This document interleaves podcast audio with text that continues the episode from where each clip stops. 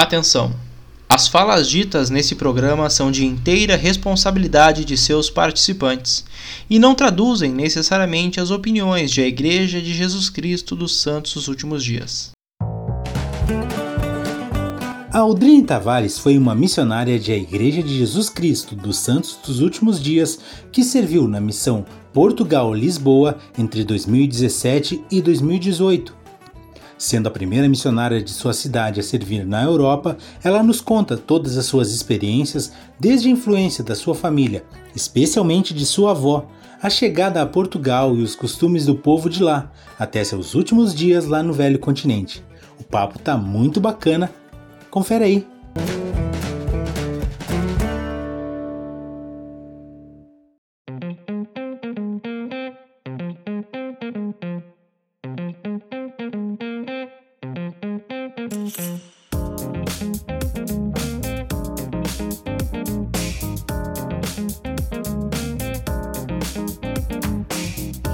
Fala pessoal, tudo bem? Uh, chegamos para mais um episódio do podcast Plano Alternativo, hoje o vigésimo sexto, e estamos muito felizes com todo o feedback dado por vocês e por estar gravando mais uma vez.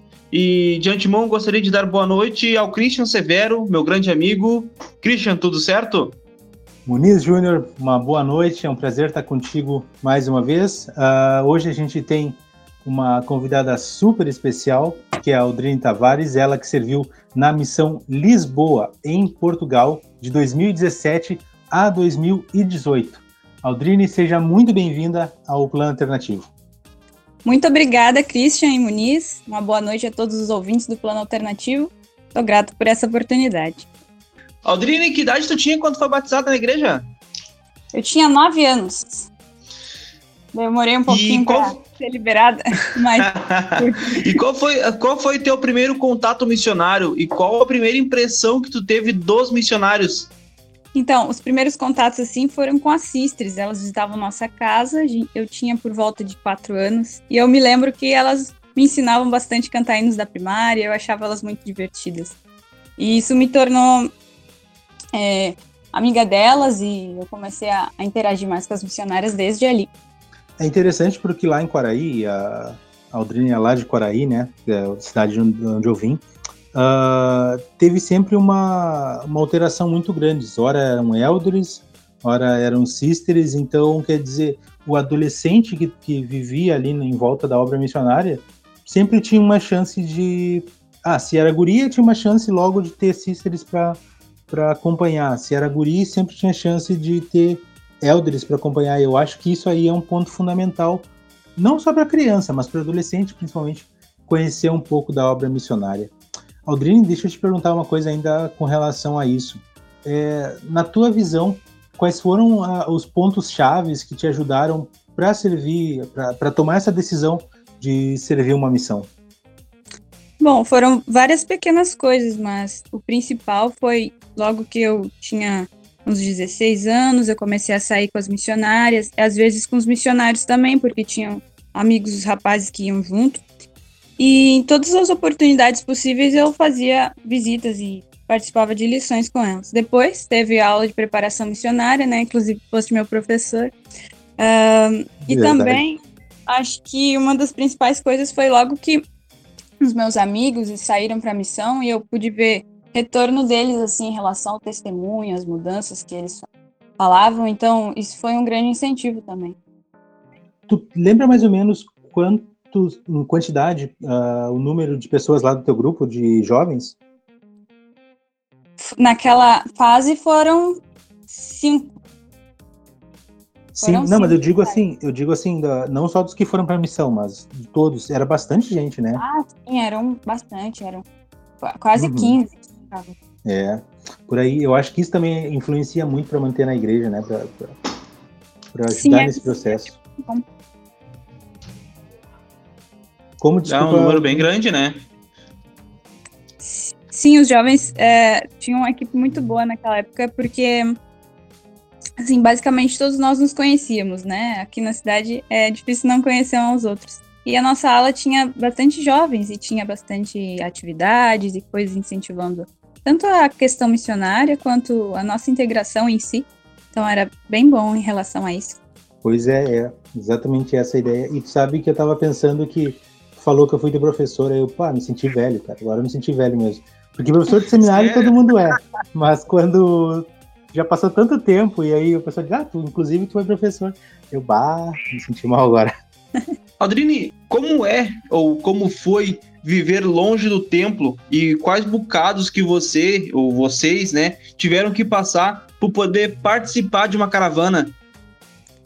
Então, as caravanas sempre foram uma, umas aventuras, né? Porque a gente ia cada uh, duas vezes por ano, mais certo, às vezes podia ir três, né? De, de repente, de, dependendo da, da quantia de, de pessoas. E na época que eu estava na faculdade, que eu estudei em Santana do Livramento, nós saímos por volta das onze horas e a caravana de Quaraí saía é, às nove, então eles iam passar por ali. Então, nós saíamos bem rápido da, da última aula, né? Eu e, e mais alguns colegas que eram membros da igreja iam para o templo. Então, nós pedimos a, a um senhor que nos transportava lá dentro da cidade que nos levasse até a, a rodovia para que a gente esperasse a caravana passar e, e ir junto. Então, sempre foi uma, uma experiência bem gratificante, apesar da, da distância, né? A gente dava o nosso jeito de... de conseguir assistir ao maior número possível de caravanas. Era um bom tempo essas caravanas. Uh, mas o grupo de vocês, ele era muito calmo, muito tranquilo. Assim, claro, tinha os agitos de vocês, mas eu acho que ele era muito tranquilo, porque uh, algum tempo atrás, eu estava... Vou contar uma história minha, inclusive. Eu estava no templo e eu uh, acabei encontrando com uma irmã que era de Quaraí, que vai lembrar dela, Aldrine, que é a Miriam, que tocava piano, que tocava piano, órgão e tal. E ela pegou e me, me falou assim, bah, Christian, que bom te ver assim, adulto, responsável, porque quando tu era jovem nessas caravanas do templo, mas olha, nem José Smith te salvava, porque tu era um demônio. Foi complicado. Contou a verdade ali. Pior que é mesmo. Bom, uh, Aldrine, aí então vou voltar agora um pouquinho para a questão da missão, deixa eu te perguntar uma coisa. Tu manda teu chamado, tá? E normalmente o missionário ele espera ir para algum lugar, espera não ir para algum lugar. E quando tu recebe teu chamado, tu recebe missão Lisboa-Portugal, que mesmo hoje em dia, para nossa realidade aí da, aí da fronteira oeste, é uma missão que quase ninguém foi até hoje. Então eu te pergunto, qual foi tua reação a respeito desse momento e nos conta como foi essa experiência. Sim, então logo que eu enviei o chamado, eu provavelmente lá pensando que iria pro Nordeste, eu ficaria no Brasil. E tá, eu tinha essa ideia de que poderia falar outro idioma, mas quando abri o chamado, não era para fazer estardalhaço em casa, porque a minha avó ia ficar muito nervosa. Então a gente, ó, abre tranquila, fica tranquila quando recebeu o chamado. Aí eu fui para um canto, gritei sozinha, voltei, depois eu chamei todo mundo e abri. Quando eu abri, eu acho que eu fiquei um pouco anestesiada com a ideia, né? Depois eu fui começar a pesquisar. Quando eu vi Portugal-Lisboa, eu não tinha nem noção, mas fiquei muito grata por ser em português, né? E depois acabei descobrindo mais sobre e me envolvendo mais, mas no início foi um susto, assim. Tá louco, ainda mais... E tinha, e tinha, e, e tinha alguém aí em Quaraí ou na Estaca que já tinha servido na Europa ou em algum outro país?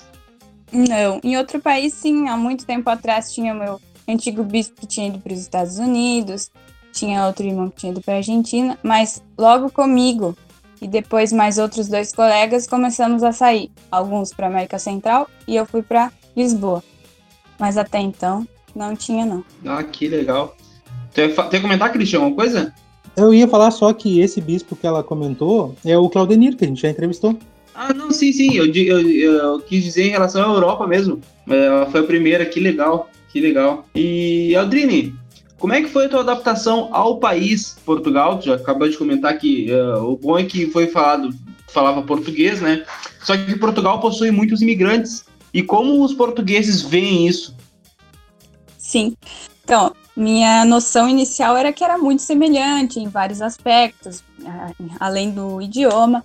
Só que quando eu cheguei eu me surpreendi nisso também, porque tem muitas particularidades lá. Muitas palavras que nós usamos. É, para eles são palavras feias e vice-versa. Ah, em relação aos imigrantes, agora já está bem difundida a cultura. Tem bastante pessoas uh, africanas, bastante pessoas aqui da América do Sul. Então, já está bem, já estão bem integrados, né? As pessoas antigamente já aceitavam de uma forma diferente, hoje em dia já está tudo muito mesclado, assim. Então, a questão dos africanos também me ajudou muito na missão a reconhecer um povo um pouco mais aberto, receptivo, e mais alegre também, mas tem muitos portugueses, assim, muito especiais também. É bem interessante essa diversidade. Aprendi muito com isso. E com relação à alimentação, Aldrine? Olha, eu imaginava que eu nunca gostava de peixe aqui, porque talvez eu não tinha provado do jeito certo. Quando eu cheguei lá, eu tive que provar bacalhau de todas as formas possíveis. Então, eu aprendi a amar, né? Inclusive no Natal, né? Era bacalhau com batatas e couve. Então, foi ótimo. Uh, depois tem o pessoal da África mesmo, que fazem outras, uh, outras comidas com bastante feijão e outras coisas, assim. Eu aprendi bastante com isso. E outra coisa que eu comi lá que foi bem interessante, que foi engraçado, foi caracoletas. É, realmente caracol mesmo, só que é temperadinho assim, parece uma sopa. Esse foi o mais estranho. Me diz que isso é bom. É bom, assim, o... é uma palavra forte, né? Mas é diferente. E o pastel de Belém é bom mesmo? O pastel de Belém é muito bom. Eu já tentei fazer assim pra ficar igual, mas não fica, mas tô no, no processo ainda. Um dia eu descubro a receita secreta. Tá, mas qual é a diferença do pastel esse de Belém que tanto falam? Ele é muito famoso é, para o nosso pastel. Na verdade, ele tem um creme de leite em cima que ele fica muito tempo no forno. Se tu passa um pouco do, do ponto, ele queima e aí ele já não, não, não fica como deve ser. Na verdade, a gente tem até alcança mais perto, então. Mas os portugueses dizem que não existe outro igual além do pastel de Belém. Então tá. Legal. Uh, o clima lá, Aldrine, como é que era? Porque aqui no sul, nós três estamos, sendo, que estamos nesse episódio aqui, nós três somos do sul do Brasil, então a gente está acostumado com um clima um pouco mais frio no inverno. Como é que é o clima lá em Portugal? É temperado, assim, eu achei o frio de lá até razoável, achei que o vento minuano aqui continua sendo mais frio. Lá tem um pouco de chuva, mas eu peguei mais verão mesmo, então... É bem quente, é abafado, mas é adaptável, assim, dá pra se virar. Uhum. Acho que passou pelo, pelo Rio Grande do Sul, passa por qualquer clima. É verdade. Então, é, de, maneira, de maneira geral, não teve tanta diferença, talvez, a não ser a alimentação, porque se tu tá me dizendo que é frio, então provavelmente também o vestuário deles... Quer dizer, tu disse que passou num, num clima mais quente, mas tu disse que ele é moderado. É, então quer dizer que eles se vestem mais ou menos parecidos com a gente? Sim, é bem semelhante. Na verdade, eu não peguei neve, porque eu fiquei servindo só no sul. Eu queria muito ter visto, mas acho que umas, algumas semanas depois que eu voltei para casa, nevou, pertinho de onde eu servi. Ah. Não passou ainda. Mas é, sim, bem semelhante em relação a isso, sim. Tá, legal. Uh, Aldrine, então só nos conta um pouco agora, se tu pudesse nos caracterizar. Uh, quantas áreas tu passou? A primeira pergunta. Oito. Oito. Dessas oito áreas, tu consegue uh, caracterizar algumas diferenças entre elas? Porque Portugal, ela é um, por si só, é um mistério para todos nós. A gente só conhece mais de Portugal quando a gente ouve nas, histó- na, nas aulas de história. Então, nos conta um pouco sobre Portugal de um modo geral, nessas tá. áreas que tu passou, o que, que tu podeu, pôde perceber sobre elas. Pronto, eu comecei em Mem Martins, bem próximo ao centro de Lisboa. Ali eu descobri que tem muitos imigrantes africanos e basicamente eu só vi eles na rua, na área que eu estava. Então ali vai bastante imigrantes, tanto brasileiros quanto africanos. Depois eu fui para o Barreiro, que é uma região um pouquinho mais distante, é bem, bem legal, é, tem bastante diversidade lá também. Em todos os lugares você vai ver bastante imigrantes. Depois eu fui para Lagos. Lagos é bem no sul, no Algarve. Fui para lá duas vezes, em dois momentos da minha missão. É uma região turística, é uma região é, bastante frequentada e, e é bem lindo lá. Muitas praias, tem muitas pessoas. É, depois eu fui para Ponta Delgada, nos Açores. Esse foi o lugar mais diferente que eu fui, porque até a maneira deles falarem é ainda mais fechado do que no centro de Lisboa. É, tem bastante uh, pessoas que são de diferentes religiões e, e tem muitas pessoas que, um, que saem dali e vão para outros lugares, como o Canadá e Estados Unidos, então a, a saída deles é bem grande. Depois eu fui para Cascais e Seixal. Essas foram as que eu passei mais tempo. E Cascais tem muito no meu coração, porque eu fiquei seis meses ali. Então é um lugar também que fica é, a região mais próxima do Oceano Atlântico, é bem turístico também. Então é bastante diverso. Eu não fui para o norte, ainda não cheguei a servir lá, a servir só no sul. Mas é bem diverso, assim, mas todos os lugares assim que você vai encontrar brasileiros, vai encontrar africanos. E é bem onde você interagir e aprender cultura nova. E, e o, qual a religião predominante lá, Aldrine? É o catolicismo também? É o catolicismo, sim. Apesar de terem ah, uns brasileiros que levaram algumas denominações evangélicas para lá e se estabeleceram bem fortes, o que predomina é o catolicismo. E lá tem ah, algumas ah, situações que aconteceram no passado que eles reivindicam bastante, que é Nossa Senhora de Fátima, tem até essa cultura bem forte da... das pessoas que vão frequentar esse lugar. Então esse é o predominante mesmo. E conta pra gente, tu pegou alguns momentos históricos da missão, né? O primeiro deles foi a fusão entre as missões Lisboa e Porto. Existia muita diferença entre os missionários e o modo de trabalho deles na missão Porto? Sim, uh, no início para nós foi um pouco é, desafiador essa adaptação, porque na missão Portugal-Lisboa nós tínhamos um presidente brasileiro. Nós tínhamos um padrão de excelência diferente da, da Missão Porto, alguns uh, indicadores a mais, a gente tinha uma maneira um pouquinho mais incisiva, assim, um pouquinho mais firme, né, em relação a convite e tudo mais. E eles já tinham uma forma um pouco mais branda, eu diria, de ensinar, de marcar compromisso, batismo.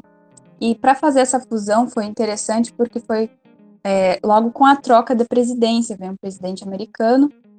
E nós, nos foi dado muitos treinamentos até que nós nos adaptássemos, né? Até que a fusão foi muito interessante. Teve uh, algum momento, assim, de conflito, de ideias, alguma coisa assim, ou ocorreu naturalmente? Não, teve momentos, assim, uh, logo no princípio desafiadores, porque, por exemplo, a nossa regra maior era não falar inglês com os, com os nativos, não falar inglês em nenhum momento, até para ajudar Na, no ensino, né? E o presidente novo chegou falando inglês. Então, para nós, pequenas coisas eram bem diferentes, né?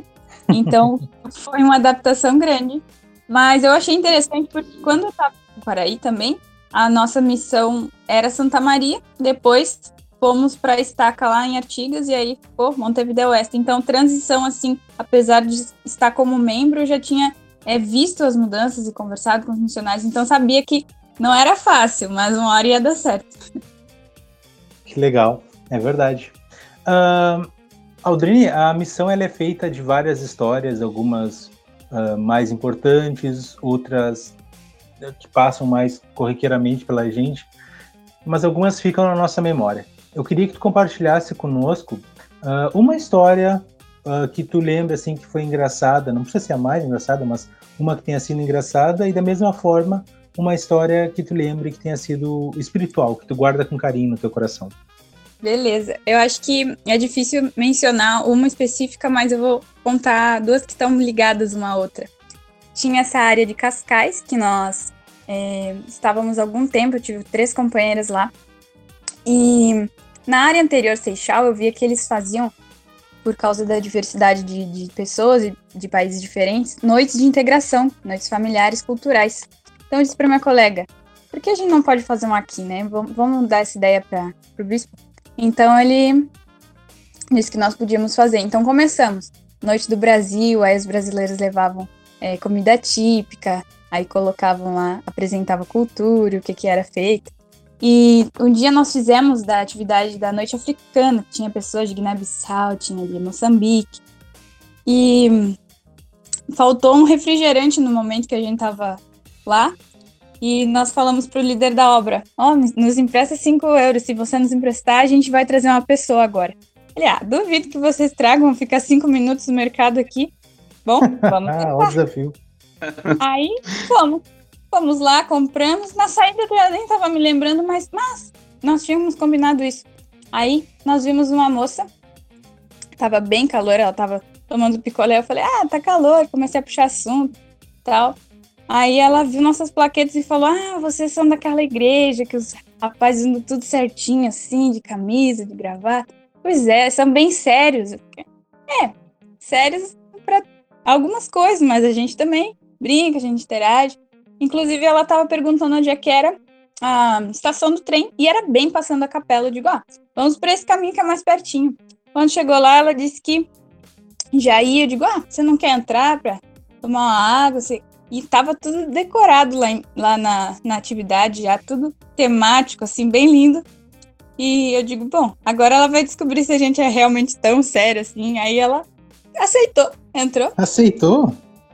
Entrou, a gente ganhou a aposta. Ela ficou na atividade até o fim e comeu muita comida africana e adorou, né? Então ela pensou, depois nos contou, né? Ah, eu hum. não imaginava que vocês se divertiam, tipo, que vocês faziam coisas desse tipo. Claro, aí ela gostou, achou divertido, é, conversou com os membros, depois a gente foi embora, né? Porque a atividade seguia, porque depois tinha música. E aí os membros nos contaram que ela até dançou lá, foi engraçado. Bom, além disso, dessa atividade, dessas atividades culturais, deu bastante resultado porque membros levavam seus amigos para conhecer. E na do Brasil, uma membro brasileira levou uma moça moçambicana que tinha três filhos. E ela achou super divertido e no, no domingo seguinte ela foi na igreja. E... ela, nossa, foi muito é, tranquila a relação dela com relação ao, às lições e tudo mais. Porque logo em seguida ela quis, ah, eu quero que vocês vão lá em casa, porque a gente tava sem almoço, ela disse, eu posso dar, prontamente. Aí fomos, ela teve um processo bem tranquilo em relação a receber o evangelho, ela tava realmente precisando disso na vida dela. E a questão espiritual dessa lição toda foi que no dia da entrevista batismal dela, tava um dia para tudo dar errado, tudo mesmo. E até quando nós fomos fazer a entrevista com os líderes de distrito, pro batismo, faltou luz, faltou luz total na casa dela, no, na rua tava tudo normal.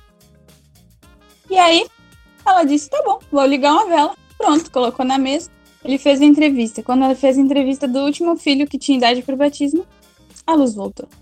Então, realmente foi inspirado aquele dia, só de milagre, porque tava tudo para dar errado, a filha mais velha já tava meio desanimada, mas depois ela mesma recebeu o testemunho dela, eles foram batizados juntos, foi muito legal.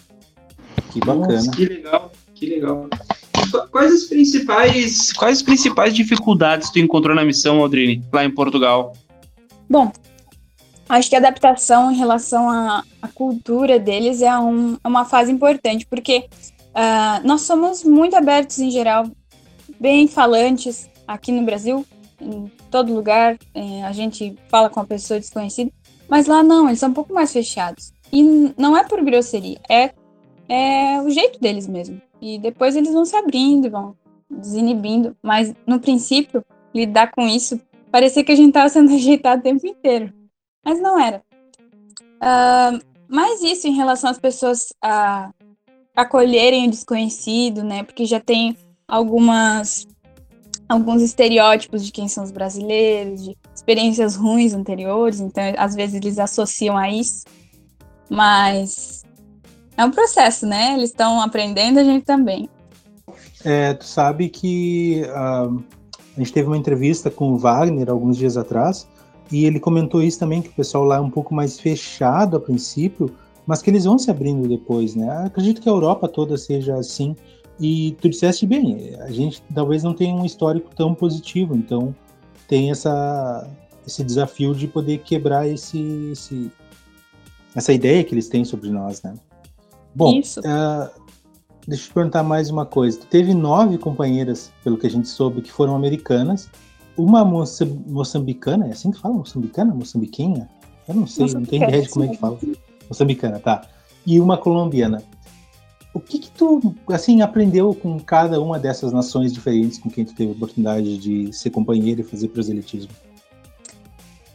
É, muito do que também já tenho dito sobre a diversidade, né? Aprender com o novo. Coisas que são comuns para nós aqui, às vezes não são comuns para os americanos. tanto na questão de lidar com as pessoas, como na alimentação, principalmente, né? Para elas, um almoço real de arroz, feijão, é muito pesado, elas comem como um lanchinho. E eu não sobreviveria comendo um lanchinho na hora do almoço. Um, depois, a minha colega moçambicana, muito família, né, ela me ensinou bastante em relação a isso, porque ela havia sido é, muçulmana antes de ser membro da igreja, então aprendi muito com ela.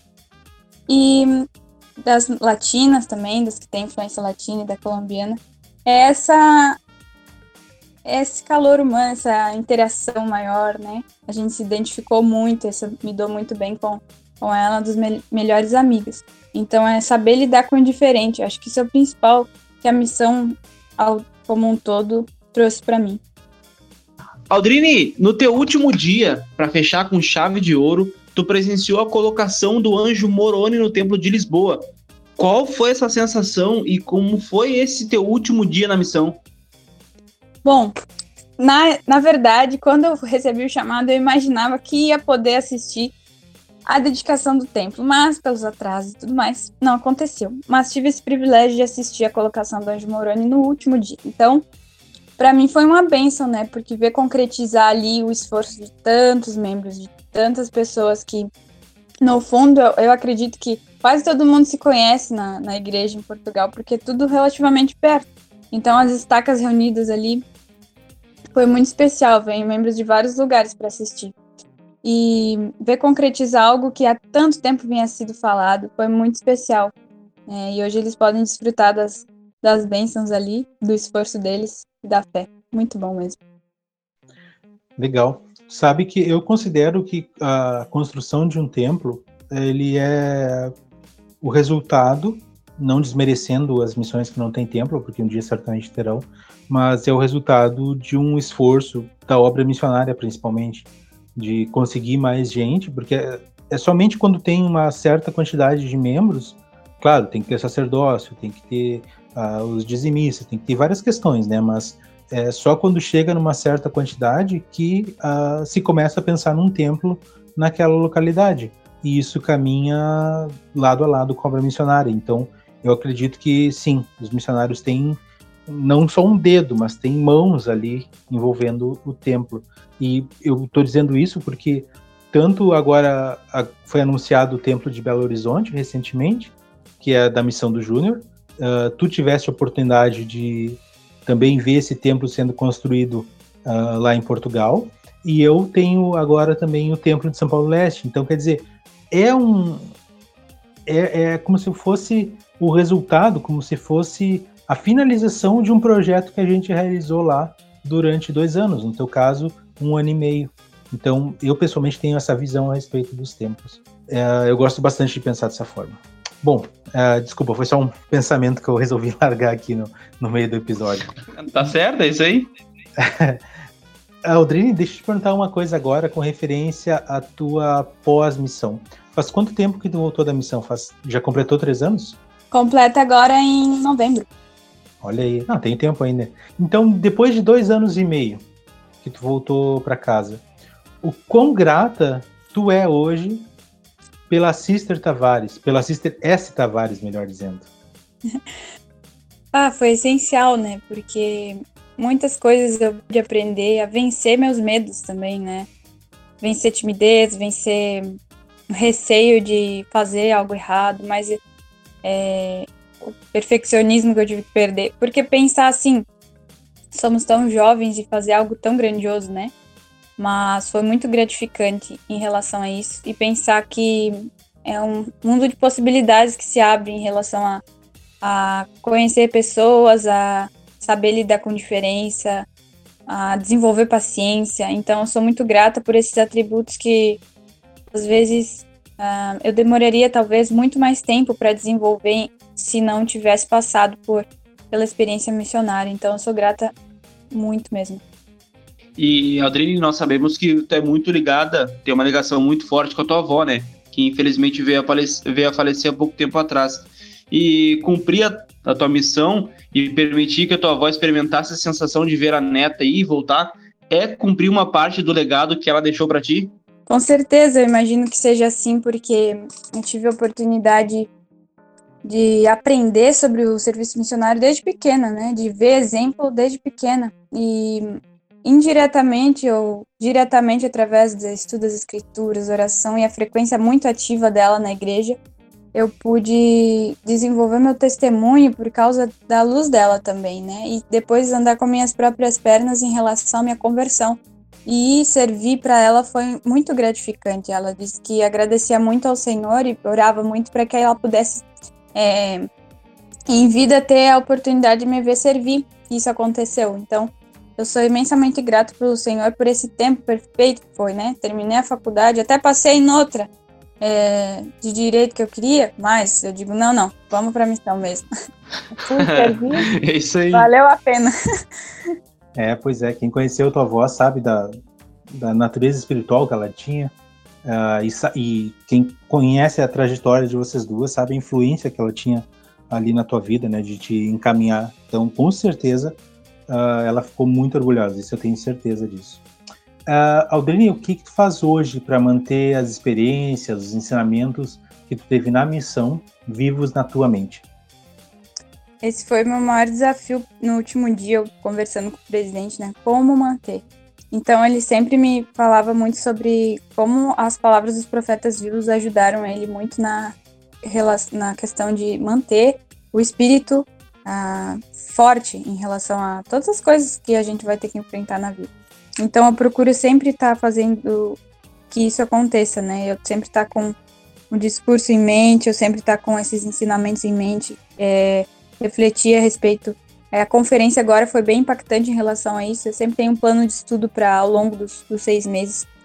E voltar, retornar a ler meus diários da missão ajuda bastante. E principalmente manter o contato com as pessoas de lá, seja colegas missionários ou principalmente os recém-conversos, né? E o testemunho deles me fortalece também. E nesse tempo que tu tá aqui, tu já voltou para lá? Tu pretende voltar? Como é que é? Porque a Europa é diferente, né? Ah, sim, é muito... É, a vontade eu tenho sempre, né? Até é, converso com as pessoas lá, ah, quando tu vai vir? Eu digo, ainda não sei, mas eu vou. Eu vou sozinha, eu vou com a minha família, mas eu vou. Então, é uma meta que eu tenho, mas ainda não, não estou, possibil... estou possibilitada, mas logo irei. Espero que quando eu abrir o, o templo de novo, para que eu possa ir no Templo de Lisboa. Não, é que assim, Muniz, dinheiro ela tem, dinheiro não falta, é só por causa da pandemia que tá tudo fechado, entendeu? Abriu é, a pandemia, ela vai largar fora. Não, eu, tô, eu tô pensando com otimismo, né? Quando eu falei não possibilitada, bom, aí ali nas entrelinhas vocês sabem que é o financeiro, né? O possibilitado é o, é o S do, do cifrão. É, a cifrão. Uh, eu queria te perguntar o seguinte... Uh, essa é a pergunta padrão que a gente faz para todos os nossos entrevistados. Que conselho tu dá para uma moça que está em dúvida entre servir ou não uma missão? O que que a Aldrine, a Sister Tavares, falaria para ela?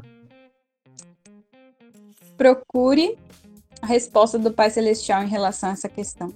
É muito clara quando nós temos uma pergunta em mente em relação a algo tão importante, ele com certeza vai dar uma resposta, pode ser de formas distintas. E para mim foi muito através de minha bênção patriarcal, é, muito através de exemplos é, das pessoas ao meu redor. Mas, com certeza, procure, ore, estude as escrituras, né? E sinta esse amor, né, pelas pessoas. O importante é você ter um, uma vontade de, de que as pessoas possam desfrutar das bênçãos que você já possui. Então... busque o Senhor em primeiro lugar e depois aja de acordo com essa resposta. Não tem erro. Muito bom. É isso aí. Uh, Aldrine, então, para finalizar agora, a gente vai te fazer um jogo de perguntas rápidas e espero que as respostas sejam bem rápidas também. Uh, então, são algumas perguntinhas só, tu vai tirar de letra, tá bom? Ok. Vamos lá, então. Uh, primeira pergunta. Melhor companheira e por quê? Sister Pastrana. Porque ela me inspirou a amar as pessoas sem olhar uh, os defeitos, mas amar como Cristo amou. Legal, uma boa companheira. Uh, melhor dá, área. Dá pra, ver, dá pra ver que ela é a companheira latina, né? Só pelo sobrenome. Sim, é a colombiana. Aí, ó, pronto. a melhor área, Aldrine, por quê? Entre duas, assim, Cascais e Seixal, porque eu vi os frutos da missão acontecerem ali naqueles locais. Todo que eu passei nas outras foram gratificantes, mas essas duas têm meu coração. Legal. Cascais, mas... E a melhor? Cascais. Ah, tá. É, quando chegar é, em Portugal... Tá tentou escorregar. Quando chegar em Portugal, esse podcast vai dar problema. Vamos lá. Uh, terceira pergunta e não menos comprometedora. Brasil ou Portugal? E por quê? Portugal tem meu coração. Porque tem pessoas que eu amo muito e lições que eu jamais esquecerei. Aí, toma, jogaram o Brasil fora. Vamos lá, então. Ah, um dia que tu gostaria de reviver da missão? O último. Olhar para trás e ver que muitas coisas uh, foram aprendidas e muitas pessoas foram uh, tocadas por, por meio do espírito, por meio de uma simples pessoa como eu. E um dia que tu gostaria de esquecer da missão? O primeiro. Acho que eu dei muita gafe, assim, mas podia ser melhor. Mas em que sentido, gafe? É muita... É porque tu comentou que tem muitas palavras que soam diferente lá, né? Tem um significado diferente. É nesse sentido ou em outras coisas também? É porque eu tava muito nervosa, não sabia como me comportar. E fiz umas perguntas muito aleatórias, como... Ah, será que eu posso falar português em Portugal para as pessoas lá, presidente? Ele disse, não, por favor, não faça isso, vai ficar muito ruim. Mas foi, foi bom bem. Igual. Depois a gente olha para trás e fica feliz. É verdade. Para ti, Missão Lisboa significa o quê? Aprendizado. É onde a gente desenvolve os atributos de Cristo. E por último, e não menos importante, quem foi a Sister S. Tavares na visão da Aldrine Tavares? Uma serva imperfeita, mas persistente. Muito Boa, bem. Então, isso aí. É. Falou pouco, mas falou bonito. Essa... Exato. Concluímos então essa entrevista e, Aldrine, a gente quer te agradecer demais pela tua disponibilidade por participar do podcast conosco, desse episódio de hoje.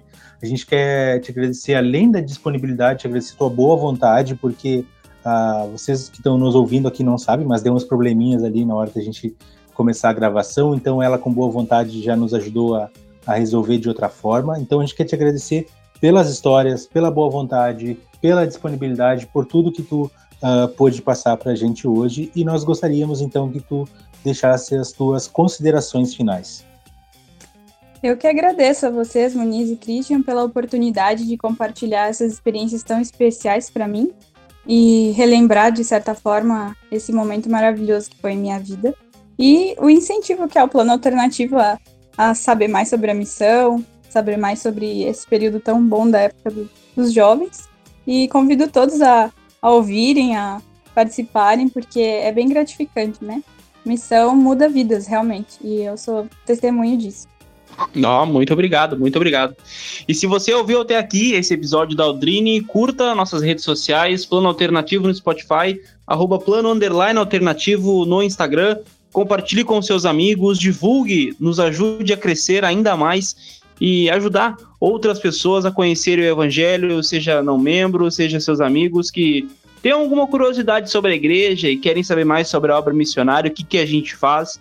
Enfim, compartilhe com geral e assim vamos fortalecendo bastante, tá bom? Um grande abraço a todos e até mais. Feitoria, gurizada, até mais.